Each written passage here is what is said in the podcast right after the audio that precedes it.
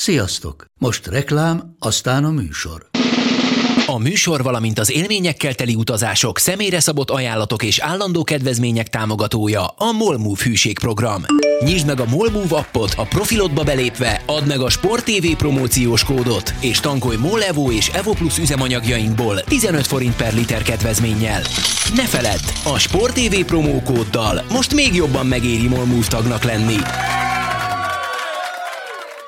Vége a reklámnak, jön a műsor. Persze, Jó, ha elküldöd jó. őket, akkor persze. Jó, összeállításokat elküldöm, meg a, meg a sorrendet is, mert néha nem olyan sorrendben adják ezeket a tökorúak, én meg már előre kiadtam a kapjéknak, hogy ne nyerszeregjenek.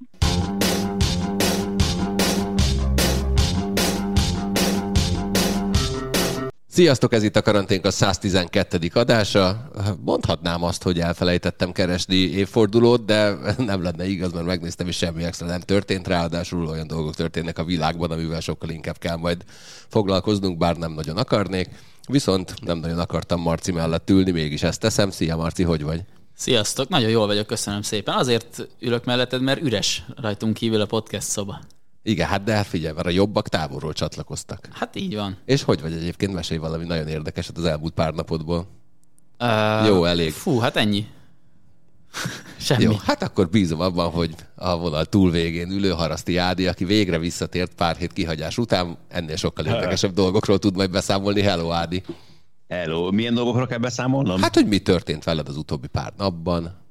Direkt nem mondtam hétvégét, mert arra nem szoktam. olasz meccsem tegnap, de hát egyébként az utóbbi pár napban nem tudom, tehát nagyon nehéz volt nyilván nem itt a tőlünk pár száz kilométerre zajló eseményekre koncentrálni, úgyhogy a javarészt ezt tölti ki egyébként az unalmasnak tűnő perceimet. Te hiszel abban, hogy hírek olvasásával így jó elmeállapotba tudod kergetni magad? Nem, sőt, inkább az ellenkezőről kezdtem megbizonyosodni az első napokban, azért ez a helyzet szerencsére javult val- valamelyest tegnapra, meg tegnap előttre, de az első két nap az ebből a szempontból mondjuk eléggé lehúzós volt nyilván értető okokból. Ja, én, én ugyanúgy vagyok ebben, mint a belpolitikai hírekkel, meg mint annak idején a vírussal kapcsolatos hírekkel, hogy egy idő után itt nagyjából két nap alatt jutottam el odáig, hogy inkább nem olvasok rá semmit. Csak kizárólag Monc Attila publicisztikáit a Nemzeti Sporton. Szia Attila, hogy vagy miről írtál legutóbb? Hello. Legutóbb arról írtam, hogy Eriksen visszatér a futballpályára, és hogy adott meg, meg az, hogy Déli Blind defibrillátorra játszott, illetve hogy mi van azokkal a sportolókkal, akik egyik klubnál megbuknak az orvosi vizsgálaton, másod viszont óriási karriert tudnak építeni. És erre érkezett egy nagyon aranyos hozzászólás a Facebookon, hogy valahol itt kezdődik a sportújságírás. Mennyit fizettél ezért a kommentért? Semmit, mert ő írta. Hát tudom én. Hát Na látod. Családban marad. És mi volt a mai fallabdán? Nagyon csúnya dolgokat hallottam. Maradjunk, hogy vagy 9-6 volt a legszorosabb szett, az is 8-2 után. Szegény Pali. Elég zaklatottnak Akár, tűnt. Akár így is mondhatnánk, igen. Tehát a negyed órával a vége előtt mondta, hogy na jó, ezt hagyjuk. Szegény, most már még jobban sajnálom. Na, Azt Pat- állított, hogy értekezetre kell mennie. hát meg is érkezett egyébként, és ment értekezni. Úgyhogy ebben nem csapott be, az biztos. De azt is mondta, hogy ha három egy lett volna az állás, akkor folytattuk volna. akkor, ak- hát akkor elhalasztotta volna az értekezletet, én is így csináltam volna a helyébe. Na, egy valamit megígérhetek, hogy virológusból nem képeztük át magunkat külügyi szakértőnek, úgyhogy nem fogunk nagyon a politikai és tény vonatkozásával foglalkozni ennek az ukrán-orosz konfliktusnak, ami zajlik múlt hét csütörtök óta. Kizárólag a sporttal kapcsolatos vonatkozásával szeretnék majd. Mert hogy folyba, folyamatosan jönnek azok a hírek, melyek azért a... De ha ezt kinyomod, attól ebbe még belehallatszik, de nem baj. Én megpróbáltam. Marci újra podcast érzékeny, de semmi probléma. Szóval folyamatosan érkeznek a hírek. Elvett eseményekről rögtön ugye indult a Bajnokok Ligája döntőjével, amit nem Szentpéterváron rendeznek, hanem Párizsban, úgyhogy kezdjük avval, hogy ti egyetértetek-e azzal, hogy el kell hozni az eseményeket Oroszországból. Igen. Igen. Attila? Abszolút igen.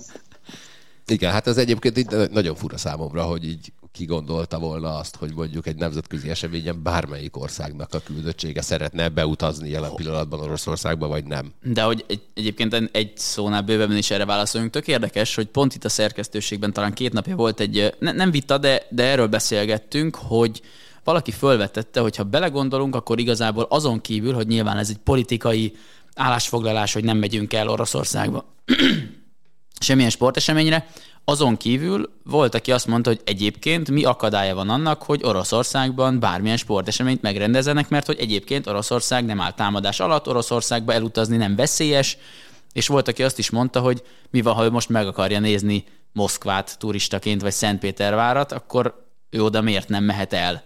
És szerintem ez egy tök érdekes kérdés, hogy azon kívül, hogy az ember nyilván mm, valamilyen szinten ebben politikailag állást foglal. Gondolom a BL döntőt és társait is elsősorban ezért vették el Oroszországtól. Egyébként mi az akadálya annak, hogy ott sporteseményt rendezzenek? Hát az akadálya az viszonylag induljunk ki abból, hogy jelen pillanatban a légtérzár miatt az orosz gépek nem repülhetnek át ez Európa még, fölött. Ez még két napja volt, akkor még ez nem volt. Oké, okay, te, de hát indulj ki abból. Te vagy mondjuk, nevezzünk téged egy angol csapatnak, egy angol... Nevezzük Norwich City-nek. Rendben, nevezzük, nevezzük Norwich City-nek, véletlen folytán valami nemzetközi mérkőzést kell, hogy játszon Oroszország területén, teljesen mindegy. Hogy oldod meg logisztikailag azt, hogy te oda juss?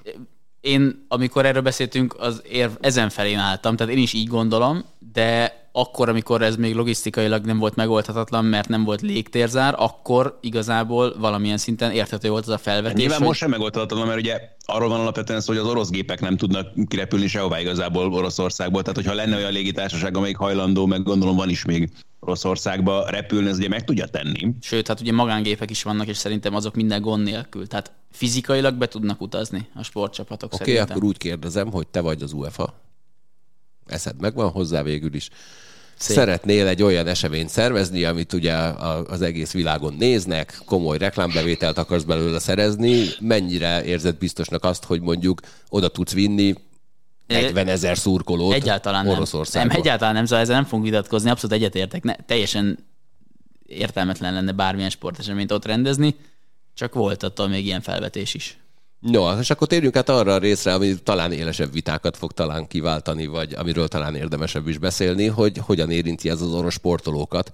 Hiszen ha semmi másból nem indulunk ki, akkor az orosz labdarúgó válogatott, amely világbajnoki pótselejtezőre készül, jelen pillanatban nem tudja, kivel játszik, mert a három lehetséges ellen, ellenfél közül három mondta azt, hogy köszi, nem kívánunk az oroszok ellen pályára lépni, úgyhogy ezen az, az sem segít, hogy az UEFA azt mondta, hogy játszhat az orosz válogatott, de semleges pályán kell rendezni ilyen nézők nélkül a mérkőzést. És nem használhatják az ászlójukat, meg a himnuszukat. Meg hát ilyesmi. ezt már szerintem megszokták az elmúlt olimpiák alatt. Hát meg a nevüket se tulajdonképpen.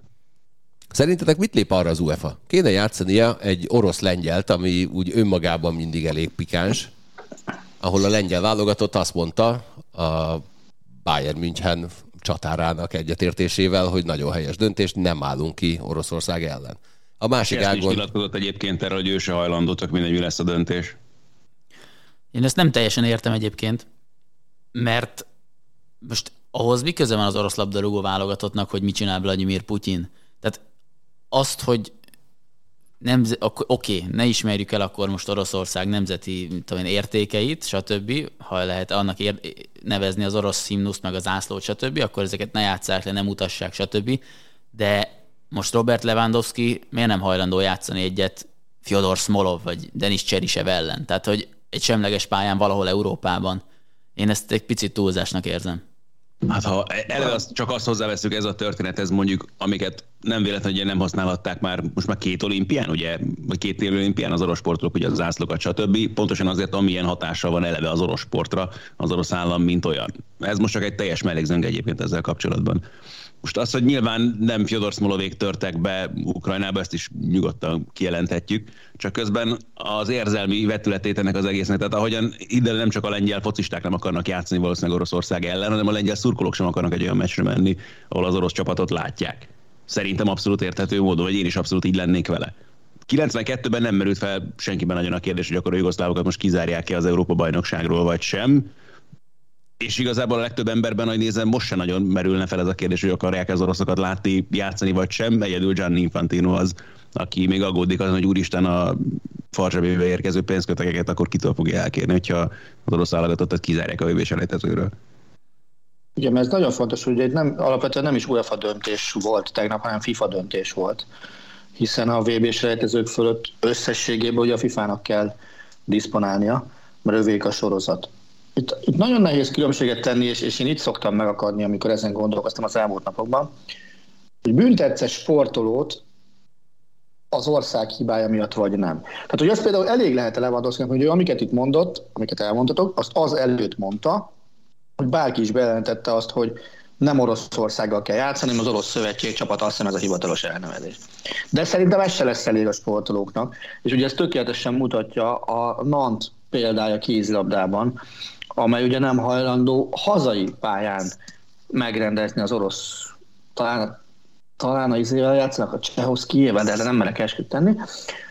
A, ő elnök otthon nem hajlandóak kiállni Európa Liga meccsre. Tehát nem az, hogy elutazni Oroszország, és ez föl se vetődik, hanem otthon nem játszanak oroszokkal. Most már úszkizhatok egyébként, vagy még most se szabad rendesen? Mondjuk hát, eddig se zavar. Hát Attila, azt csinálsz, amit akarsz, ez egy szabad ország. És, és ugye sokszor, az, tehát, hogy miért bűnhődjön mondjuk Fyodor Smolov, ráadásul pont ő jutott eszembe, mert ő, az ő, ő ugye állást foglalt abszolút a háború ellen, azért, mert van egy a hatalomról teljesen testidegen és emberidegen elképzeléseket szövegető országvezetője. Jó, csak ilyen országvezetője sok embernek van, most nem akarok példákat mondani, de ha csak egy picit beleképzeljük magunkat mondjuk Fyodor Smolovék helyzetébe, és azt mondjuk, meg az orosz Smolov, ember... Smolovnak nagyon... ez annyira bátor kiállása volt, hogy szerintem a gulág, gulágra is tett nagy mert ebből simán lehetne az is. Igen, de hogyha most azt képzeljük, hogy ugyanez... Csak figyelj, Marci, ezt viszonylag egyszerű egyébként le tudom vezetni, bocsánat, csak hogy Jó. én tökre megértem, amit mondasz, és valahol nyilván igazad is van.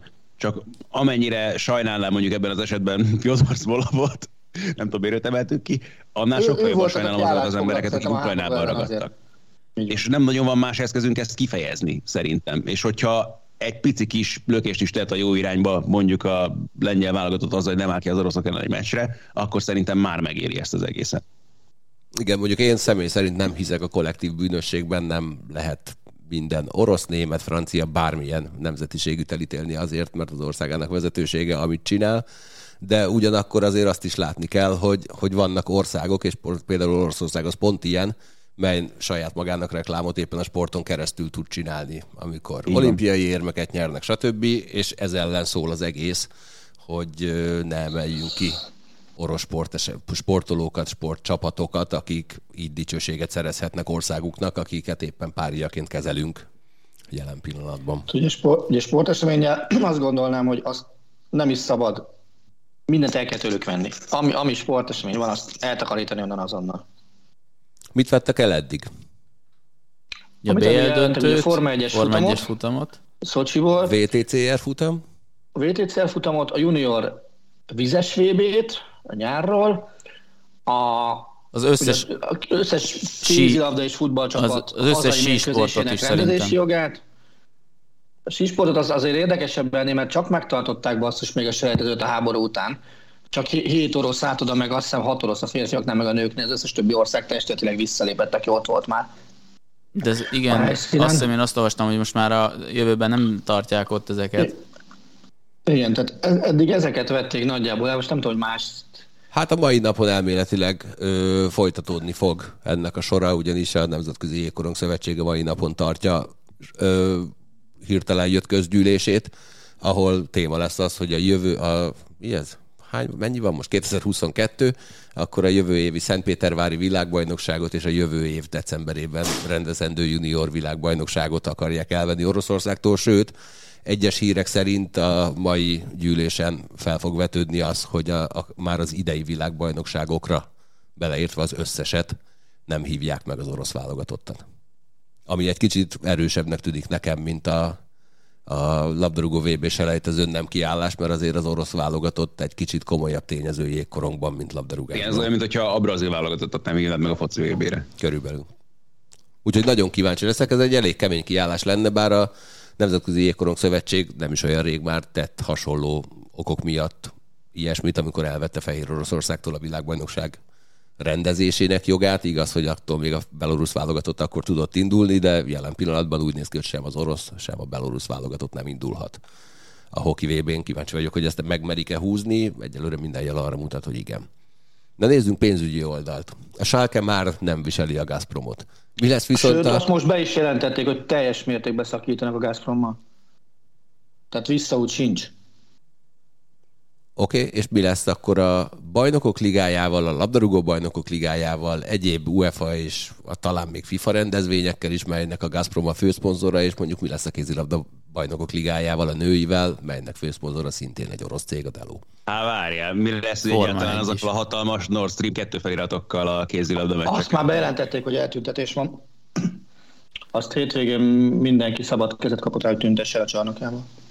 Én nem tudom elképzelni azt, hogy de én a sportgazdaságban azért nem vagyok annyira nagyon jártas, de én ezt nem tudom elképzelni, hogy egy csapat, vagy egy szövetség, vagy bárki, akinek ilyen szinten főszponzora egy orosz cég, mint például mondjuk a, mint például a Delo, mondjuk a női bajnokok ligájának, amely a szponzorációs pénzek szerintem döntő többségét a Delótól kapja, az, az hogy nem roppantja meg gazdaságilag innentől kezdve teljesen mondjuk a női BL-t. Tehát, hogy honnan fogja tudni visszapótolni ezeket a forrásokat az EHF, amiket a Delótól most majd nem fognak megkapni? Azért nem, nem Isten pénzét kapják a Delótól, ezt azért ne felejtsd el.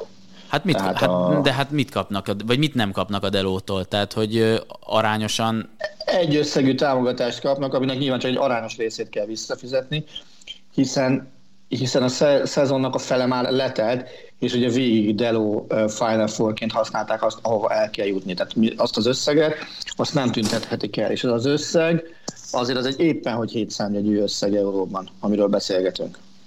Aha. De akkor inkább mondok mást, a Gazprom a BL-nél. Most jó, azért a BL-nek, meg az UEFA-nak van jó pár másik szponzora, nyilván, de a Gazprom volt talán az egyik fő támogató. Ez így van. És ők biztos, hogy bőven 7 számjegyűnél is akár több számjegyű összegeket kapnak a Gazpromtól.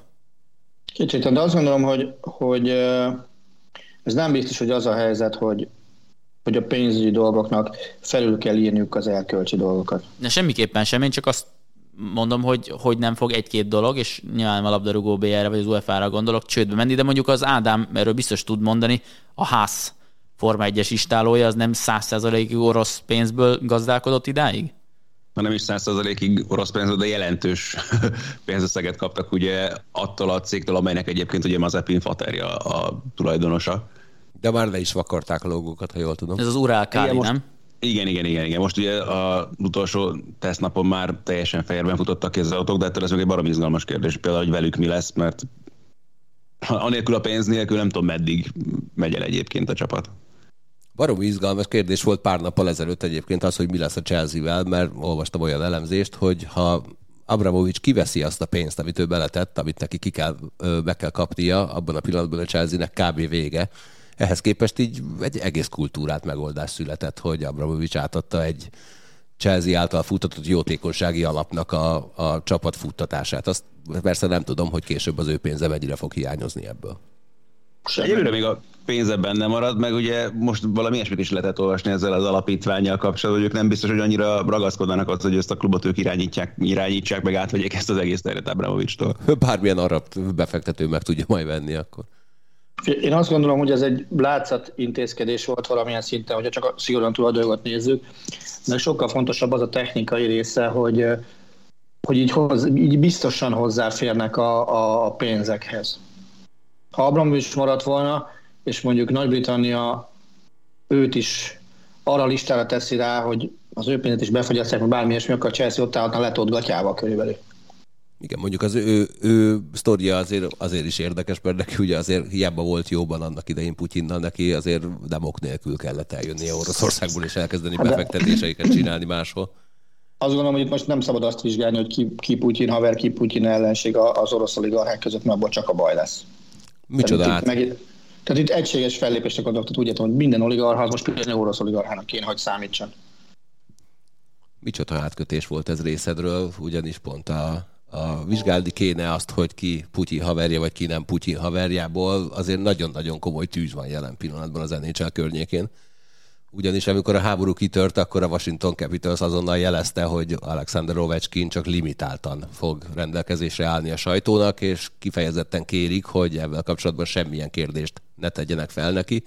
Ami azért is fura, mert a Ovechkin a ritka NHL-ben játszó orosz jégkorongozó közé tartozik, aki pár évvel ezelőtt nyíltan kiállt Putin mellett, közös fénykép, szerintem a mai napig egyébként az Instagram profiljának egy Putyinnal való közös kép a hogy hívják ezt?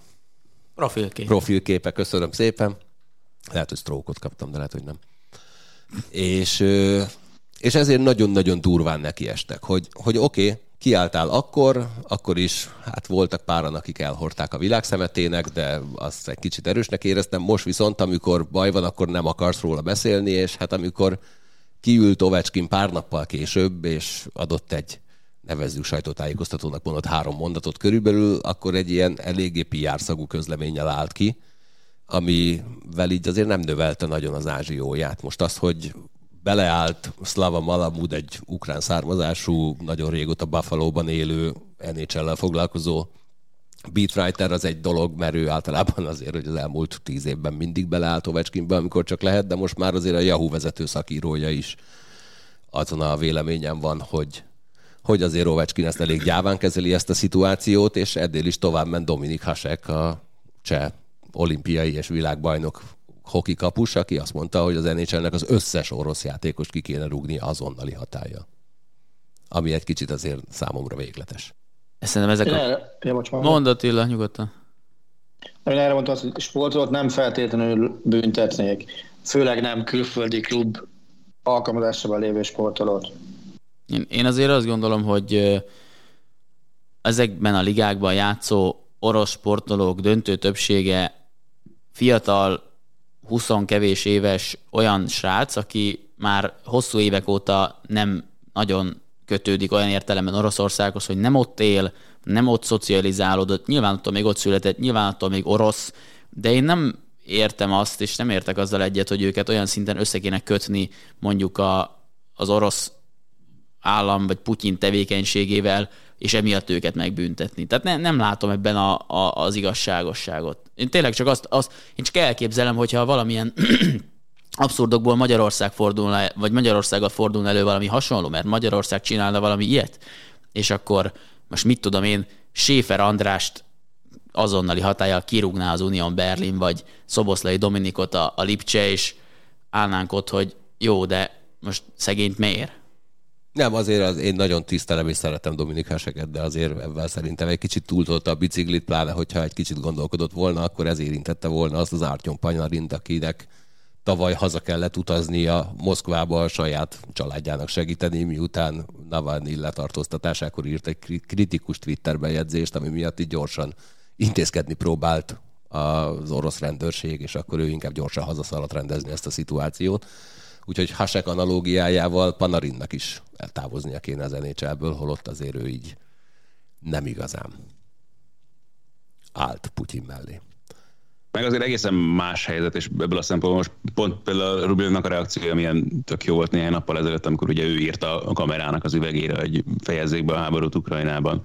Tehát, hogy egészen más dolog megint az, amikor mondjuk egyéni sportolókról beszélünk, vagy sportolókról, akik más országokban játszanak, és megint más, amikor tényleg egy olyan csapatról beszélsz, akár klubcsapat, akár válogatott, amely meg tényleg egy országot képvisel. És aztán még befejezem majd a hokis híreket, eléggé megtépázódott a KHL mezőnye is, ugyanis a, a háború kitörésének pillanatában a Jokerit azonnal hatállyal bejelentette, hogy visszalép a playoff-tól, ami egyébként holnap indulna, és a tegnapi hírek szerint a Lettországban székelő Dinamo Riga jelezte, hogy akkor ő soha többet nem kíván a KHL-ben indulni. Ezt valahol meg tudom. KHL-ben vannak még kínai csapatok is, nem? Hát nem, nem, Egy. Hiszem, nem hiszem, hogy a Kullum vissza fog lépni emiatt, de... Na, a KHL-ben van a kínai válogatott, úgy értetted? I- igen, tele kanadaival. Ja, nem tudom. Most már tudod. No. Egyébként mi lesz az ökölvívó világgal, szerintetek? Mert most jelen pillanatban egy pár nehéz súlyú bajnok éppen a frontra készül. egy Klicskó, két Klicskó, és most már akinek hát Lomacsenko Lomacsenko. az ukrán hadseregbe, ugye? Igen, Lomacsenko, őt láttam legutóbb. Uszik is hazament. Posztolnak a családja, él otthon, akinek most volt még VB címmeccse szombat éjszaka, de a családja a két gyerekkel, öt évesek azt hiszem a gyerekei, azok, azok valahol Kiev mellett élnek, tehát nyilván ők is totál rossz helyzetben vannak. Egyéni sportolókat tovább is tartom azt, hogy főleg akik nem is Oroszországban vannak, ahol nem tehetnek, hogy orosz születésűek. Tehát én azért nem büntetnék semmiképpen se.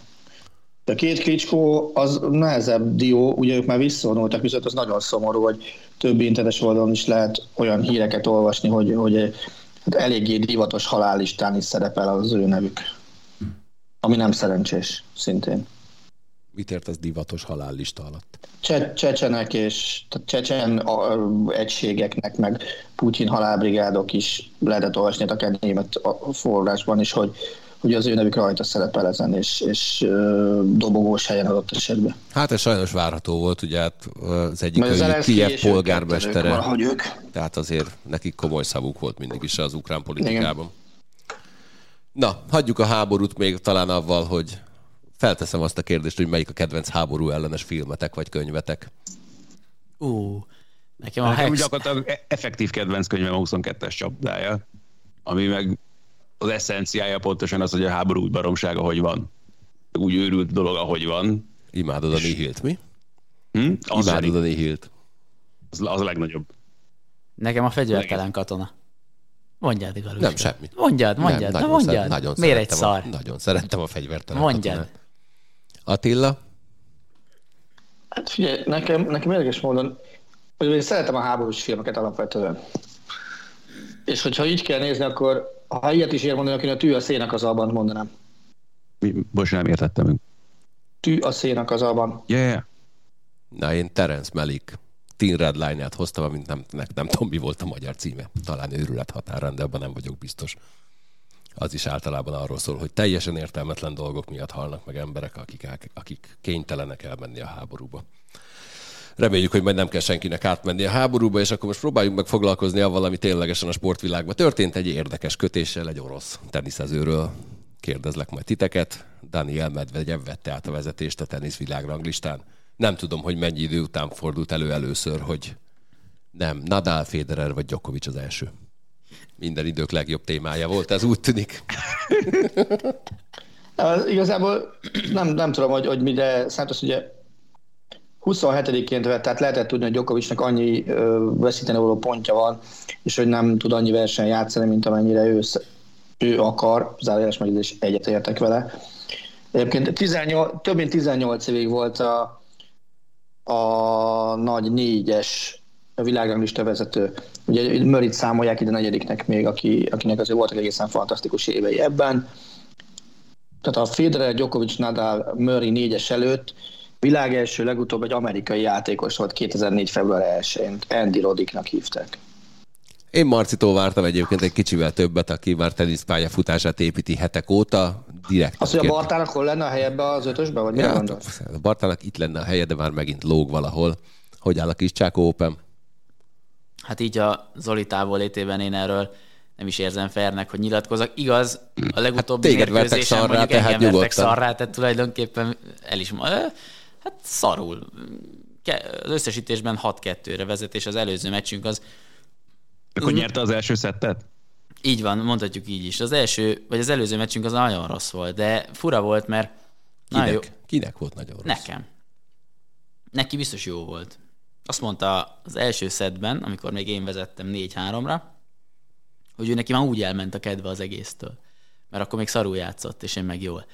És akkor úgy valami átbillent, és utána már az én kedvem ment el az egésztől, miután már több gémet alig nyertem. Kedves hallgatóinkat szeretném megkérni egyébként, hogy próbáljanak valami olyan ajánlatot tenni Barta Zoltánnak, ami örömet okoz neki az életében, mert jelen pillanatban semmi másból nem áll, mint vagy 21 éves gyerekeket ver meg a teniszpályán, vagy 60 pluszos felnőtteket a pingpongasztalnál, és nagyjából ez az összes örömmel. Zoli, én nagyon szurkolok, hogy találj valami értelmeset is. Na jó, hát azért... Bocs, kihagytad az 50 pluszosokat a darts táblánál, ezt kihagytad. Mi téged megszokott fel? Ja, nem, várj, te nem vagy 50 pluszos. Jó, de egyébként én megvédeném Zolit, mert ez kifejező. Ezek, ezek mind örömforrások, tehát teljesen érthető, hogy, hogy ezeket ő élvezi. Seki, eki. Nem én mondtam. Na, Véget ért az első forduló a Bajnokok Ligája 8 döntőjében, jönnek a visszavágók. Ti mit láttatok, és akár ne csak erről az elheti négy meccsről, hanem akár a, a komplett nyolcról beszélve, hogy kinél láttatok valami nagyon-nagyon extrát, és ki az, aki csalódást okozott. Szerintem az eredmények között azért ilyen túl nagy meglepetés eddig nem született, ha csak a Salzburg döntetlenjét nem veszük annak a Bayern München ellen. Mert az papírforma? Azt mondom, hogy túl nagy meglepetés nem született, ha csak azt nem veszük annak. Attila, az mennyire volt meglepő neked? Minden évben van egy ostoba mérkőzés a Bayernnek a bajnokok ligájában. Egyetlen egy olyan évre tudok, amikor nem, az a, az a flick korszakban, amikor mindent megnyertünk. De egyébként minden évben kell egy olyan meccs, ami, ami észhez téríti őket, és kell egy, utána egy ideges vezető, aki elküld mindenkit a francba. Nagelsmann ideges vezetőnek tűnik? Nem, nem ő volt. Tehát most, tehát ilyenkor Hönes, Rumenige, ilyeneknek kéne. Ezt a szerepet, jönni. Attila, ha neked felajánlanák, akkor vállalnád? Hú, én azt forgatnám. Figyelj, ha, ha lenne beágyazottságom a klubba, akkor persze. Van, egy, van az a videó, amiből mindig ilyen mém szokott készülni a, egy, egy második világháborús filmből, amikor Adolf Hitler a saját hoz, katonáit küldi el a francba egy ilyen háborús bunkerben, én ezt nagyjából itt tudom elképzelni. Most lehet máshogy is csinálni. Egy jó trápáttoni sajtótájékoztató. Igen, tehát Figyelj, én azt gondolom, hogy, hogy jókor jönnek ezek a Bayernnek, illetve... Egy ilyen, egy ilyen egy-egyes döntetlen a Salzburg ellen meg fogja tanítani a védelmet védekezni? Odafigyelni inkább, és nem a döntetlen, hanem az, hogy ez lehetett volna egy-három is. Tehát itt az odafigyeléssel jelentős problémák vannak. Most így a, mondjuk a téli szünet Egyébként után, nem hogy, hosszú. hogy az évfordulóra nagyon-nagyon rosszul esett, hogy nem úgy kezdett, hogy 122 évvel és egy nappal a klub alapítása. Ez már nem évforduló. Hát, nem évforduló, azt majd akkor, hogyha majd legközelebb december vagy február 27-én rögzítünk, akkor foglalkozom ilyenekkel, jó? Ezt tartom hibának, hogy nem aznap volt a podcast. De egyébként te utólag megnézted az Salzburg Bayern München meccset, Attila? Mert én emlékszem, hogy együtt, meg, együtt meg, jöttünk meg, haza Veszprémből, és akkor nem nézted.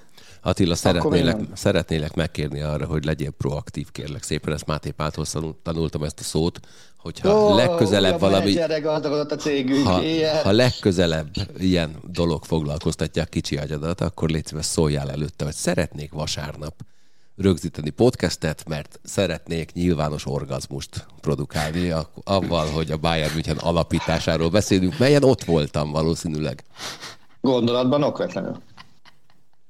Na és melyik csapat az, amelyiknél valami nagyon-nagyon pozitívat láttok? És melyik az, amiben csalódtatok? Pozitív Manchester City. Jobban csalódtuk, csak öttel nyertek? Mondom, pozitív. Na de, jó, de az, az mennyire reális egyébként egy 5 0 meccs után azt mondani, mert ott azért feltételezem, hogy, hogy amikor 5 0 nyersz, az nem feltétlenül azt jelenti, hogy te vagy kurva jó, hanem ahhoz azért az is kell, hogy az ellenfeled elég szar legyen. Ezt jól látod. Nekem a Paris Saint-Germain Real Madrid meccs volt egy olyan, hogy én ott a Real Madridtól sokkal többet vártam, mert... mert Legalább egy kapura lövést? Például. és, és egyébként valahol meg a Paris Saint-Germain-től is többet vártam. Tehát, hogy ott, ott szerintem mind a két csapat sokkal többet is jobban tud futballozni annál, mint ahogy ezt mutatták. Úgyhogy én a Real Paris Saint-Germain visszavágóra nagyon kíváncsi leszek, hogy ebből még mi sül ki. Abból simán lett jó meccs. Abból szerintem illene, hogy az, ott az első meccs volt rossz. Nem volt rossz meccs, Hát azt, azt, is, nem azt meg mi néztük együtt ott félig meddig. Igen. És az se volt egy rossz meccs, csak nem sok gól született. És mit gondoltok a Liverpoolról? Mert én most folyamatosan azt olvasgatom, hogy a Liverpool nagyon-nagyon régóta nem volt ennyire jó, és hogy jelen pillanatban kb. így pályázhatnának a világ legjobb csapata címére. Én ezzel 99%-ban egyetértek egyébként. Szerintem a maradék egy az a Norwich? Nem, a maradék egy az a Manchester City. Hát a bolond. Nem biztos, hogy csak egyszer na, na, ez a... Na, Jaj, de örülök, hogy végre föltettem ezt a Na, Attila, fejtsd ki, légy szíves. Most ha nekem azt mondod, Attila, hogy a jelenlegi Bayern München ebben a témában szóba kerül, vagy szóba jöhet, akkor azért szerintem az, az kis, kis elfogultság van benned. Először is ránézel a naptára. Milyen bajnokságot vagy ba- fontos kupát lehet megnyerni február 28-án? De most nem ez volt a kérdés. Senki nem állított Mondom, ilyet. Az volt a kérdés, hogy jelenleg másrészt, mely másrészt csapatok... Azt gondolom, azt gondolom, hogy csak két csapatra szűkíteni, amikor ott van egy Chelsea, az szerintem hiba. A Chelsea az nem, nem, nem az. Én, én szerintem a Chelsea Én pont ezt akartam, nem hogy a Chelsea-t szint. megemlíteni most ebben a kérdésben lehet, hogy hiba. Igen, Nem, szerintem, én, én simán megemlítem benne, mert két meccses párharcokban szerintem náluk jobb csapat nagyon kevés van. Jó, de most itt azért a, a Galuska felvetésénél az ugye az a kérdés, hogy melyik csapat pályázhat joggal a világ legjobb csapata címért jelenleg. Ott ne csak a Jó, de BL-t vegyük alapul. Egy témakörben alapvetően mindig csak egy van, az a Bayern München. Jó, tehát ezt ne, ne tovább. Így szerintem így nehéz lesz erről konszolidált vitát És a, és a folytatni. magyar bajnokság lista vezetőjét miért hagyott ki ebből? Azt se tudom kivezetni. Puskás vezet, ki vezet? egyébként. Na jó, hát én megadom magam.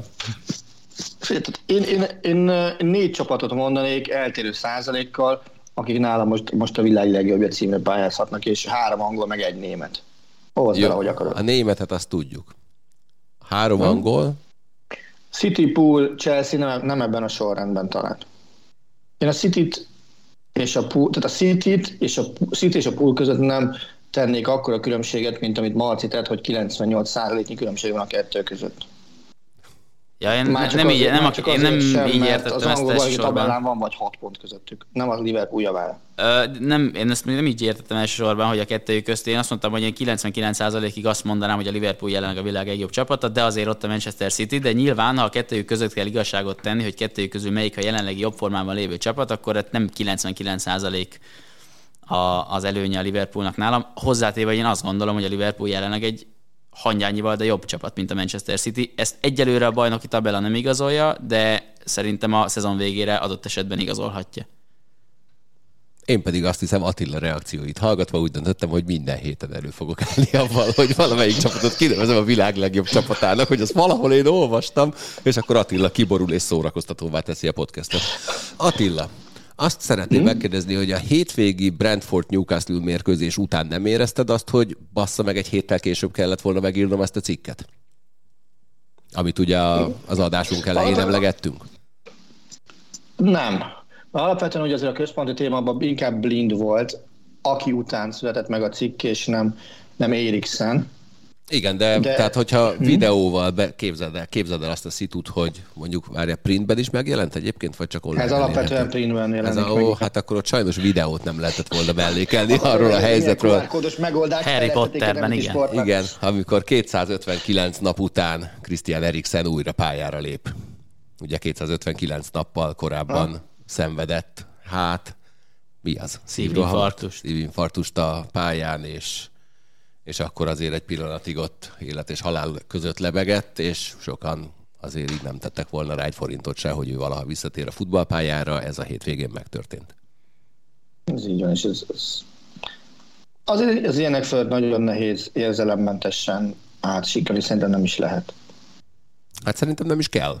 Nem tudom, Nem is kell. És ez, a, és ez a pozitív input, amire, amire viszont időről időre szükség van, még akkor is, hogyha azért én azt kívánnám mindenkinek, hogy ne kelljen egy ilyen tragédia után, vagy hát majdnem tragédia után talpra állnia, és azt ünnepelni, hogy újra képes labdarúgó lenni. Hát igen, és, és azért nagyon sok rossz példát is láttunk olyanra, aki ilyenből nem, hogy a pályára nem tudott visszajönni, de az életbe sem tudott feltétlenül visszajönni. Tehát amikor azért gyűjtöttem ehhez a cikkhez az anyagokat, az volt a durva, hogy, hogy, hogy mennyire elfelejti az ember azt, hogy ki volt az egyik első, aki miatt ez megtörtént. Ugye Angliában igazán a szívbetegségekre, ugye Fabrice Muamba óta figyelnek nagyon-nagyon oda. Ugye, aki 2012-ben egy FA Kupa meccsen a Bolton meg a Tottenham között zajló meccsen eszett össze, és 78 percre állt meg a szíve. Hát meg volt a Tioté, ugye? Ami nem tudom, hogy eb, eb, ez előtt vagy ez után történt. Ő meg a Newcastle. A, a cikk, a, tudom, a Sejk Tiotéről beszélsz. igen, igaz. igen, igen, igen. Később, később Azt volt. szerintem, igen, és azt szerintem később Ja, az volt. később volt, az 2017. Mhm. Az jóval később volt. Bocsánat. Igen. Én azt... Meg, hát meg, ugye ő, meg ugye ő edzésen halt meg Tioté, azt sose felejtsd el. Más mindig edzésen, meg olyan, amin, amin átveszi a, a világ tévétárságnak jelentős része, hiszen a Bolton, tehát nem az egy tévés FA Kupa meccs volt. Tehát arra volt közvetítés, tudod, az, az mindig más, amikor Persze. látod is. Mai napig föl lehet azt idézni, hogy amikor, amikor folyé összeesett a, a, a konfederációs kupán, akkor én hol voltam, hogy tudósítottuk azt a meccset, meg minden ilyesmi. Tehát mindig nagyobb hatással van rád, amikor látod, vagy mint amikor idézőtéve csak olvasod. Persze, ez világos. Én azt nem tudom egyébként Eriksennel kapcsolatban elképzelni, hogy ő benne hogy nincs félsz futballozni. Hát figyelj, ez biztos, hogy van, de azt le kell győzni. Tehát ott... Meg valószínűleg jobban fél attól, hogy ne játszon hogy ne játszana. Tehát, hogy egy, egy sportolónak ezt a legnehezebb valószínűleg feldolgozni, Tehát... hogy azt mondják neki, hogy ő még úgy érzi, hogy bőven lehetne ugye a pályafutáson, és azt mondják neki, hogy ne csináld.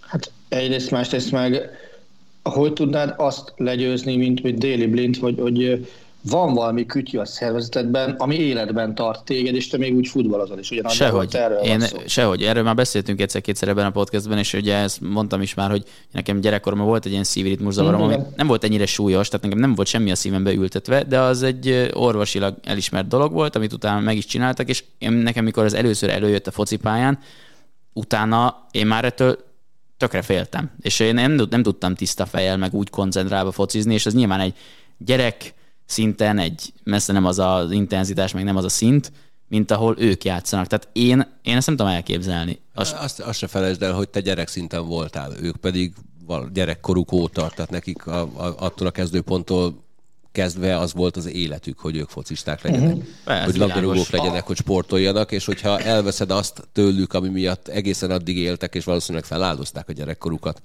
akkor, akkor egy olyan légüres térbe kerülsz, ahonnan legyünk drasztikusak, a következő lépés az, hogy drogos leszel, depressziós és öngyilkos. Igen, és ehhez mondanék még annyit, amit Galus mondott, hogy az is lehet, hogy nekik ennyi idősen még nem volt meg az a fajta, nem tudok más mondani mint B-tervük, hogy mit csinálnak a pályafutás után. Tehát mennyire nincsenek kialakított forgatókönyvek arra az eset, és ez nagyon sok aktív sportolónak, nagyon sok sportágban probléma, hogy ú, basszus, abba kell hagynom, és utána mi lesz? Van egy valami nagy fekete lyuk, és nagyon kevesen állnak tök fölkészülten úgy, hogy azonnal megvan az átmenet. Én meg sem merem kérdezni, hogy melyik ötök látta az Ancsi Janival készült születésnapi Én. interjút. Na, hát Jani pont ugyanerről beszél ugye a végén. Arra a kérdésre, hogy mit, mit, mit mesélnél el az unokádnak, ő keresztbe vágja a kérdést, és nem erre válaszol, hanem arról kezd el beszélni, hogy ne legyél élsportoló, mert abban a pillanatban tönkreteszed a saját testedet, és, és nagyon kevesen állnak B-tervel elő holott ha nincsen B-terved, akkor egyszer csak amikor véget ér a pályafutásod, akkor ott állsz letolgatjával. Bizony. És azért kevesen állnak úgy ott a pályafutások végén, mint én, én a kokót szoktam nagyon sokszor jó példaként felhozni, aki egyből tudta, hogy mit csinál a pályafutása lezárása után. Kornél. Meg volt hozzá... Tessék? Kornél. Meg Kornél, igen, bocsánat. Hát és egyébként a Jani is. Ebből egyébként. a szempontból de, de, de Koko az, aki az én szemem előtt zöggenőmentesen illeszkedett be a civil életbe azonnal. Nyilván te a Janit ismert közelből, tehát te őt tudod mondani. Ádi meg Kornél dolgozik, ő, ő tudja. Tehát vannak jó példák, de ennél sokkal több a rosszabb példa szerintem. Ja, hát persze egyértelmű egyébként a Janit csak azért mondom, mert ő a saját példáját hozta föl. Mm-hmm. Ő, ő azért még aktívan játszott a magyar bajnokságban és a válogatottban, amikor már volt egy, egy, egy főállása tulajdonképpen, amiből azért épített valamit. Uh-huh. Amiből lehetett volna valami, az egy másik kérdés, hogy a balatoni divatáru kereskedést azóta abba hagyta. Pedig de tök mindegy, de volt elképzelés. Volt, volt elképzelés. És, és, és ez szerintem sokkal fontosabb, mint az, hogy ott állsz letódgatjával, és úristen, mit csinálják, és amit te mondtál, elkezdesz enni, cigizni, drogozni, mindent csinálni.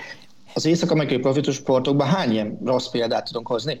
Hát rengeteget. Hát ott ugye, és, és ott is egy jó pár tragédiának kellett történnie hmm. ahhoz, hogy egyáltalán a, már a sportligák is felelősséget vállaljanak azok, azokért a játékosokért, akik utána már nyugdíjba mennek tőlük, tehát van egy segélyalap.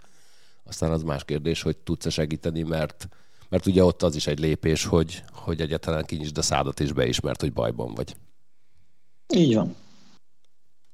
Attila, ha bajban vagy valamikor, akkor légy szíves szóljál, segítünk. Nagyon rendes vagy, Valuska, Hát ez a legkevesebb, szépen. amit megteltek, érted? Ennek az adásnak az lesz az alcíme, hogy állsz letót gatyába. Figyelj, azóta azon gondolkodom, hogy akarnám-e a Janit letót gatyával látni, vagy nem, de szerintem inkább nem. János témát lezárva a 24 perces vágott beszélgetés videóanyaga már megtalálható a YouTube-on, a teljes beszélgetés, ami néha azért egy kicsit vállalhatatlan témák felé kanyarodott el, ők pedig a podcast feeden elérhetőek Úgyhogy aki azt egyszer végighallgatja, az pontosan tudja, hogy miért nem akarom mondjuk a Janit letolt gatyával látni. Podcast formában azért is jobb, egyébként nem látszik a radiátor a háttérben például. Oda akart ülni. Tudom. Most én érted, bementem, mondtam neki, Jani, figyelj, ott az a fehér fal, ahol a radiátorral, az nem lesz jó, ülj már máshova, ahol van mögötted valami. Annyit válaszolt, kicsim, ez az én helyem, én itt ülök. Oké. Okay. Amúgy látta valaki a tegnapi angol liga kupa döntőt? Na. Azt tudom, hogy 11-10 lett 11-esekkel. Hát de nem, nem olyan Kepa, egyszerűen. Kepa földköli pályára állította a labdát a 11 Jó, de úgy, hogy ugye előtte a Tuhel őt a 119. percben becserélte a Mendi helyére, annak, ér, vagy annak reményében, hogy ő majd meg fogja fogni a büntetőket. De ez nem sikerült neki, azt hiszem tized rúgtak be neki. jogos volt a csere, azt ne felejtsd Én ezt, ugye, én ezt nagyon utáltam mindig is, amikor ezt csinálták. Ez egyszer jött be a futball történelem során, akkor a Norris City jelenlegi kapusa Tim Krul bravúrosan hárította cruel, a büntetőket. Cruel volt? Micsoda? Cruel volt a büntetőrugókkal? Elnézést. Nagyon cruel. 14-es VB. Jó van, megverhettek. Mondjuk ahhoz be kéne jönni. Na mindegy, aztán tized, tized belőttek neki, és aztán a 11-et ő maga pedig kirúgta a stadionból, úgyhogy így kapott ki tegnap a Chelsea, ha valaki nem látta volna. Az azért mindig szar, amikor a kapusnak... Nem, tized rúg... 11-et rúgtak be neki, igen. Ó, bocsánat. Azért az, amikor a kapusnak büntetőt kell rúgni, az mindig olyan, hogy én azt nem, nem akarnám látni. Tudom, hogy voltak olyan kapusok a világtörténelemben, akik így azért kifejezetten rámentek arra, hogy jó rugó technikájuk legyen, de azért az mindig olyan kellemetlen, és ezért szerettem a jégkorongban azt, hogy ott azért a rávezetéseknél a kapusra nem kerülne sor, mert azért kurva hülyén néz hogy kapusbottan mamutban rávezetik a másikra. Bár az egyébként... Lenne. Vissza... mekkora a különbség a kapusbottal, meg a rendes bottal megütött korong csúcssebessége között? Kb. Nem tudom, de a National Geographic channelnek majd így ezt feldobjuk ezt a témát, nem tudom. Tényleg nem tudom, de hát nyilván másként hajlik, más a, mm. a, az anyaga, más azért a kapusbot egy kicsit merevebb. De a Jani a, egyébként azt állította, hogy a kapusbottal is belőtte a szólót, én meg neki elhiszek minden feltétel nélkül. Én közben kinéztem az ablakon, és szakad a hó. Hol? Itthon nálunk. Jó, neked itt semmi angyal földem. Na, az mindjárt arra felé is szerintem. Jaj, de jó. De mire ezt ti hallgatjátok, addigra már elolvadt valószínűleg. Remélem nem. Én szeretem a havat. Ha még esik délután, is elmegyek hóba futni, mert az jó. Na, egy akkor egy kicsit, kicsit szomorkásabb téma. Mi történt a Veszprémmel Barcelonában, vagy az a papírforma, hogy ötten ott ki lehet kapni végül is? Figyelj, amennyi zicsert kihagytak, meg ahogy Perez de Vargas védett, azok után azt mondom, hogy, hogy oké, okay, legyen így. De ez a meccs a Veszprémnek hosszú távon nem ártott semmit. Véletlenül ugyanazt a helyezést érte volna el, hogyha nyert volna a csoportban, és így is negyedik lesz alig, hanem. Az volt a szomorú ebben a meccsben, hogy az első fél időben, vagy inkább az első 40 percben a Barcelona abszolút nem úgy játszott, ahogy a Barcelona tud megszokott, és a Veszprém belövi a helyzeteinek mondjuk nem csak az 50, hanem a 70 százalékát, akkor azért egy olyan előnyt ki lehetett volna dolgozni mondjuk az első fél időben, amivel már szoros lett volna a vége, nem pedig mínusz öt.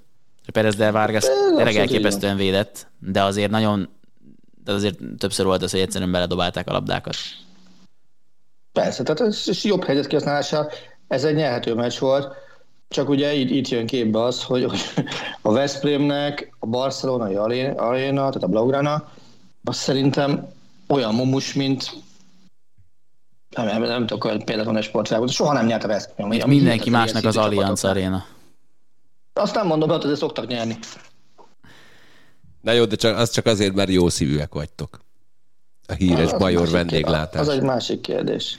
Az az érdekes még egyébként, hogy pont voltam lent Momi Rilicsékkel a meccset megelőző napon interjút készíteni, és akkor azt mondta Momó is, meg, meg minden játékos, akivel beszéltem, hogy a legfontosabb dolog, amin javítani kell az előző meccsekhez képest, az a helyzet kihasználás, mert hogy az, azzal nagyon sok gondjuk volt, ezt kihangsúlyozták, elmondták, és ez látszólag nem sikerült. Nem, és, és nem mindegy, ez van. Attila nem jut pont, amikor harangoznak. Direkt ezért mi utaltam. Jó, azon, tudom, persze. Nem, az, egyébként meg akarlak dicsérni, hogy véletlenül fegyelmezett vagy, nagyon büszke vagyok rád.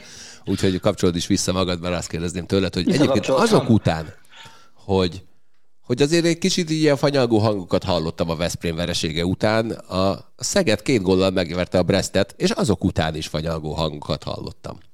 az utóbbin azért kevésbé csodálkozom. Nem volt ez egy jó meccs. De hát nem kell fanyalogni, nyerték. Jó, de azért az nem volt egy jó meccs is. Kovács Sándort idézem, a dupla V a lényeg, a többi nem számít. Juan Carlos Pastor nem így gondolkodik. A Szegednek az összkép nem jó szerintem. A, a Zágráb meg a Brest meccs összképe egy Final Four felé tartó csapatnak. Ha így nézed, nekem, nekem az az, ami nem tetszik. Ez egyébként szerintem a Veszprémre is igaz. Igen, ez, ez abszolút így van. Tehát a Veszprémnek szerintem most csütörtökön jön egy olyan mérkőzés, ami azért lehet, hogy az egész tavaszra iránymutató lesz. Ugye jön a, ha már ilyen jó formában lévő csapatokról beszélünk, akkor jön Európa legjobb formában lévő kézilabda csapatai közül az egyik. Hány Ugye a másik az, százalékban? nem tudom, már nem egy sorozatban szerepel a, Magdeburg meg a Kielce. Mondjuk ez igaz a Bayern. Münchenre és a Manchester Cityre is. Hogy nem, hát ott a bajnok ligájában együtt szerepelnek. Ho, hova Ez- ez meg a? Bundesliga, jó, nem? hát jó. Nem, a Kielce lengyel. A, Vesz, a, a Kielce ugye BLS, a Magdeburg meg, meg izé, Európa ligás. Húha, vannak itt bajok. Az a Kiel, amire te gondoltál. Jó van, hát még KK. Kézilabda, kézilabda. Kaiserliche und Königliche, mindjárt ott fogom kijutni, basszus. Az mi? K und K. Várjál, hát a, a kák, na mindegy, ezt hagyjuk szerintem, ez most, én úgy érzem, hogy vakvágány. Attila, azt szeretném, Igen, én is. azt szeretném fel, fel, megkérdezni tőled, ez egy ilyen visszatérő kérdés, hogy most azt mondod, hogy szarul néz ki egy Final Four felé menő Szeged teljesítménye, és szarul néz ki jelen pillanatban a, a Veszprém teljesítménye is egy olyan csapattól, amelyik a Final Fourba tart. Ha most újra felteszem neked azt a kérdést, hogy szeretnél a Final Fourba kerülésért két magyar csapatot egymás ellen, akkor ebbe belemész vagy nem? Az baj, most már igen. Azt akartam mondani, hogy bár nem nekem szólt a kérdés, de hogy most már sokkal inkább belemenne ebbe a az ember. Mipoda, téged senki sem Ez kérdez. így van. Csak hogy Szerencsére nincs, szerencsére nincs itt, úgyhogy Nem, azért kérdezem ugye az Attillát, mert, mert ugye mindig az volt, hogy csodálatos főnökünk Máté Pál mondta mindig azt, hogy ő ennek örülne a legjobban, mert az azt jelenteni, hogy egy csapat biztosan ott van a Final Fourban. Attila mondta erre azt, hogy ő maximálni szeretné a nézettséget, és ő azt akarja, hogy mind a két csapatnak legyen esélye bekerülni, melyben ugye benne van az is, hogy adott esetben egy sem lesz benne. Nem tudnak összekerülni egymással. És őszintén szólva a legnagyobb kritika elfelé a két csapat felé, hogy Attila revidiálja álláspontját, és azt mondja, hogy most már ennek jól, örülne. azt ritkán szoktam. Tudom, azért. hát most, Most- azért most nem már néz ki úgy, hogy mind a kettő Ugye, be tud ha kerülni. reálisak akarunk lenni, akkor azért van 8-10 csapat, amelyik eséllyel pályázhat Kölne. És abból a mondjuk számoljunk 10 csapattal, abból tudok mondani négy olyat, aki pillanatnyilag jobban néz ki, mint bármelyik magyar csapat. És ezért Konkretizálj. Párizs, Párizs, Barcelona, Kielce, Kiel, ez biztos. Mondjuk azt, hogy Attila, ne legyen igazad, és mindkét magyar csapat legyen ott a Final Forum. Ja. Ádám, a múlt héten nagyon hiányoztál. Amúgy is egyébként, de volt egy pillanat, amikor a, Marci végre aktivizálta magát, és hozott egy témát, és óriási beszélgetés alakult ki belőle, kb. akkora, mint amikor én feldobtam, hogy Medvegyev vezeti a világranglistát. Az új Forma 1-es autók közül melyik tetszik neked a legjobban? Hát nekem a Williams tetszene a legjobban, ha nem szedték volna le a Senna matricát az autóóráról. Miért szedték le? Mert idióták. Ugye új tulajdonos van a csapatnak, most már teljes mértékben, hogy ők irányítják, aztán ez volt a duma, hogy el kell engedni a múltat, meg ezért tisztalat, meg a jövőre koncentrálni, meg hogy ez mennyire frusztrálhatja a versenyzőket, hogy ott van, és állandóan a 94-es tragédiára emlékezteti őket. Egy, tényleg egy fél bankkártya méretű matricáról beszélünk egyébként, amit egy csomószor nem is az autórának az oldalára tettek, vagy olyan helyre, ahol mindenki láthatja, hanem ott, ahol a spoiler összeérte az orról elógó műanyag elemmel, tehát hogy gyakorlatilag lehetetlen volt egyébként észrevenni, de azért mégiscsak ott volt, mert tudtad, hogy ott van. De én nem, nem is értem egyébként. Ilyen, ilyen, ilyenről én nem is nagyon hallottam még. Hogy Ér kérdezni? Hát Hogy? figyelj, bocsánat, nekem az az egy jutott eszembe, amikor Ancsi János mezét Dunaújvárosból elvitték mosásba, a 25-ös visszavonultatott Fesz Dunaújvárosba, és azóta is mossák. De jó, tiszta lesz. ez olyan, mintha azt mondaná valaki, hogy Marian Kozma mezét leszedjük Veszprémben a kapu mögötti háló tetejéről, mert már engedjük el a múltat. Tehát így nem, is- nem is értem. Hát én csináltam egy videót előtt, azt mondtam, hogy mit szólnátok hozzá, hogyha valaki megvenni a Chicago buszt, és azzal kezdeni, hogy a Jordan visszavonultatott messzámát leszedi a plafonról. Én És fölhúzza a Kornélit. kérdezném főképp, hogy Ez olyan-e, mintha azt mondanák, hogy kivesszük a 19-est az Alba Volán nevéből például. Hát olyan. Igen. Mert szerintem is. Igen. Vagy kiadjuk a, már mondjuk ez ugye nem halállal és múltal kapcsolatos, de inkább múltal kapcsolatos, hogyha újra kiadjuk a 99-est az NHL-ben. Jó, De igen, hát vannak, vannak dolgok, amikkel, amik, érted, amikor odaigazolsz, és azt mondja az Ádám, hogy az volt, hogy hát ugye ez mennyire nyomasztó, és mekkora nagy nyomás egy, egy odaigazoló pilótán, ha beleülsz abba az autóba, és egy kicsit tisztában vagy a sportágat történelmével, akkor, akkor ugyanúgy nyomás lehet az, hogy ugyanabban az autóban ülök idézőjelbe téve ugyanabban, amelyben Ayton Senna ült. Ha meg nem vagy vele tisztában, akkor már egy matrica nem fog rád komoly nyomást helyezni.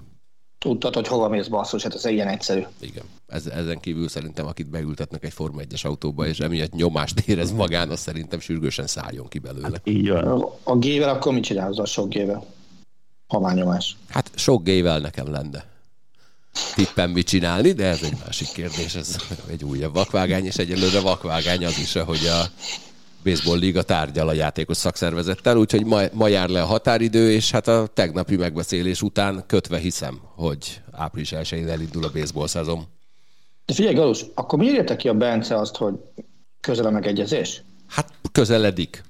Mi, mihez képest közel? Ma van, a, ma van a határidő. És egyelőre az a fura egyébként, hogy, hogy az egyik, egyik fél sem akar olyan dolgot jelen pillanatban, ami olyan szinten erőszakolná meg a, a kollektív szerződést, ahol, hogy annak idején, mit tudom én, az NHL-nek 2005-ben meg kellett hoznia az, hogy bevezeti a fizetési plafont. És itt tényleg már csak pénzelosztásról vitatkoznak, de abban meg iszonyatosan távol állnak egymástól. Uh-huh. És egyelőre mindenki ideges, és leginkább egyébként azért kéne idegeseknek lenniük, mert, mert azt észre kéne venniük, hogy nagyon jó hangzik, hogy 26 éve nem volt probléma a szezon elindításával, leszámítva ugye a járvány sújtotta évet, akkor viszont akkor ugye mindenkinek problémája volt. De az elmúlt 26 évben a baseball ázsiója nem tartotta meg azt a szintet, ahol akkor tartottak éppen. De jó. Úgyhogy de én hiszek Pál Bencének, mert ő tök okos, meg szép is, meg minden, meg fantasztikus férfi, úgyhogy ha ő azt mondja, hogy közel a megegyezés, akkor, akkor én neki hiszek, mert hogy egyébként kettőnk közül ő volt a pessimistább mindig. Jó, engem meg azért nem én megkezdem, én meg mindig az örök optimista. Mindenben. Nevezhetnénk naivnak, és egyébként én is általában optimistán állok a, a, dolgok, a dolgokhoz, és ez egészen addig tart, amíg nem kezdek el híreket olvasni, mert akkor azonnal pessimistába váltok. Marci, milyen kulturális eseményekkel foglalkoztál az utóbbi időben? Ajánlj valamit. Kulturális eseményekkel? Film, zene, könyv, bármi, ami eszedbe jut. Hát, én az utóbbi időben így jártam anyátokkal, nézek. Nem tudom, az mennyire számít kulturálisnak. Nagyon. Hát ez sajnos egyébként most, hogy ezt így föltetted, én is gondolkodtam, hogy ez nagyon szomorú, de kulturális eseményeket én hát sokkal ritkábban látogattam az utóbbi időben kellett volna. Például színházban, volt egy színház egy ilyen pár héttel ezelőttre, egy jó darabra, de arra Szerdán el tudlak vinni egy pánkbuliba, ha esetleg érdekel. az kulturális eseménynek számít? Koncert. Ja. Úgyhogy nem. És sőt, mo- figyelj, Nem, nem. moziba lesz. Nagyon rég nem voltam. Se koncerten, se színházban. Úgyhogy passz. Sajnos. Hát, megakasztottad a beszélgetés fonalát. Hát de még van sajnálom. két másik emberünk, aki elmondhatja. Így van, Attila. Egyrészt olvasással töltöttem némi nem időt, bár azt nyilván hülyének nézed, amiért Nesbő novellákat olvastam. De miért néznélek hülyének? Neked ez a mániád egyébként, hogy mondasz valamit, és én arra rossz, rosszat mondok. Nezbőnek van két jó könyve, és abból az egyik az egy mesekönyv, de azon kurva jó szórakoztam. Azt, azt mondtad, igen, nem. Nem, Most én novellákat vettem, én nem, tudja, csak regényeket olvastam korábban, most viszont van egy, van egy novellás kötete, ami, ami nekem baromira tetszik összességében. Azt, azt olvastam, um, koncert, színház, az ugye kimaradt, moziban nagyon szeretném megnézni az új Poirot filmet, de még nem vissza a lélek, hogy elmenjek rá. Hát arra engem se. Ezt én is nagyon szeretném megnézni amúgy. Már tegnap majdnem elmentünk a barátnőmmel, de aztán végül nem mentünk el. De Moziba. megkérted a Mátét, hogy ve- vegyen neked jegyet? Azt nem tudod, vagy mi? Igen, mondjuk Na Ádám, viszont térjünk már vissza arra, mert aztán eszembe jutott, hogy múlt héten nem voltál, újra eszembe jutott, és, és akkor most jött ez a nyomás, úgyhogy megkérdeznélek téged, hogy mit gondolsz te arról a mondatról, amikor LeBron James azt mondja, hogy ha elviszitek a fiamat a két évvel később esedékes NBA drafton, akkor számolhatunk avval, hogy én is ott leszek. Ebben jót tesz a gyereknek, vagy nem? Ez egy nagyon izgalmas kérdés, és erről pont uh, előtte nem sokkal beszélgettünk itt a barátnőmmel, hogy nagyon kétélű a dolog. Én azt mondtam, hogy hogy faterként, hogy ez egy tök jó fej dolog, meg hogy mennyit segítesz a kölyöknek, meg hogy én mennyire örültem volna, hogyha faterom többet kosárlabdázott volna velem úgy egyébként ámblok korábban. Uh, aztán nyilván a másik oldalon, amiről ugye ti is beszéltetek, hogy de valahol meg mennyire nyomasztó ez a srácnak, meg mennyire devalválja, meg mennyire teheti akár tacsra is a pályafutását rövid távon mondjuk azután, hogyha LeBron visszavonul az egész történet. Én optimista vagyok ezzel kapcsolatban, hogy nekem jó lesz, mondom, hogyha Fater azt mondaná, hogy kosárlabdázni szerette még velem, akkor ezt nagyon szívesen bármikor vállalom. Um, Német nem biztos, hogy beláthatóak ennek most egyébként a következményei. Német Isti sokkal drasztikusabban fogalmazott egyébként, amikor azt mondta, hogy ez egy dolgot jelent számára, hogy a kis csávó nem elég jó. És hogy ebben kell nem megnyomni gondolom. egy Azt, kicsit. azt jelenti, hogy LeBronnak van egy állam, amit szeretne megvalósítani. Nekem elsősorban ezt. Az, hogy mennyire jó kis csávó vagy sem, azt nem ebből fog kiderülni. Vagy... Tehát az biztos, hogy jó lenne azt gondolni, hogy LeBron így mennyire jó fej a saját gyereke szempontjából, de itt inkább magára gondol szerintem ezzel a történetet, és inkább az van benne, hogy igen, az óriási flash lenne, hogyha a fiammal játszhatnék egy csapatban. Igen, nyilván. Egyébként tehát az egy nagyon tiszteletre méltó álom, mert annak idején, amikor felmerült az, hogy meddig folytatja még, akkor például Máté, aki most hát igazoltan van távol, de azért haragszunk rá, hogy nem jött, ő évekkel ezelőtt azt mondta, hogy szerinte ő addig fog játszani, amíg a gyerek be nem kerül az NBA-be. És akkor ő egy szezont le akar vele húzni közösen. És akkor lehet, hogy tényleg így lesz. Miközben Hát ez egyébként... úgy nagyon úgy néz ki, hogy ez a helyzet, de ugye erről tényleg volt már régebben is szó, mert hogy ezt így pedzegette, és most egészen egyszerűen csak most egy elég nagy plénum előtt jelentette ki, meg tette egyértelművé. És egyébként te viszonylag több NBA-t nézel, mint én, ami mondjuk nem egy nagy kihívás, de az utóbbi időben egyre többször olvasom azt, hogy, hogy LeBron nagyon-nagyon jó játékos, de egy valami már kikopott belőle, már nem képes egyedül vinni a csapatát a hátán.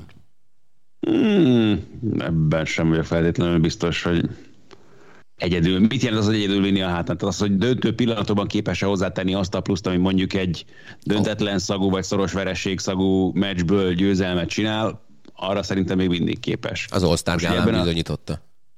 Hm? Az All-Star gálán bizonyította. Így van, jó, nyilván most az osztárgát is tegyük oda, ahová akarjuk ebből a szempontból, de igen, végül is ezt is mondhatjuk persze. Most az, hogy idén az alapszakaszban éppen mit produkál, az a rájátszásban fog igazából kiderülni, hogy mi az, amire még mindig képes mondjuk ebből a szempontból, mert a valódi tét, meg a, a valóban szűk meccsek, az igazán fontos meccsek, azok ott fognak következni majd, és akkor derül ki, hogy akkor most éppen erről beszélhetünk-e vagy sem, de szerintem még azért nem kéne.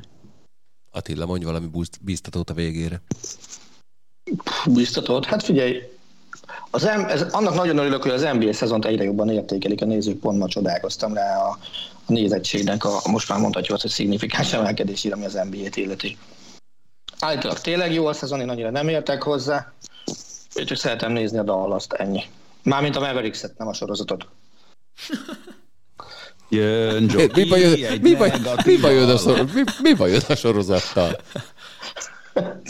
Ne nézd rám, mert bepörgök. Gyere ki a hóra. Most a Dallas az amerikaiak szomszédokja, vagy a szomszédok a magyarok Dallasa? Melyik az igaz? Ö, hű. Hát ez egy órákig tartó elemzés lenne. Mert egyébként a szomszédokban is állandóan a- ittak. A Dallasban, mint a szomszédokban szerintem. Ez biztos. És hogy nem tudom, egyébként le kéne bontani, hogy melyikben ittak többet. Az, ne, ott szerintem a Dallas nyerne. Nem igen, vagyok ebben biztos. Egyébként figyelj, nézd meg bármelyik szomszédok epizódot, valamelyikben a konyak, vagy az ígyunk valamit, az előkerül. Janka néni. És nem csak Janka néni. Még Janka néni nem is szerepelt egyébként a szomszédokban, csak ilyen nagyon minimálisan, három havonta egyszer, amikor már állandóan ittak.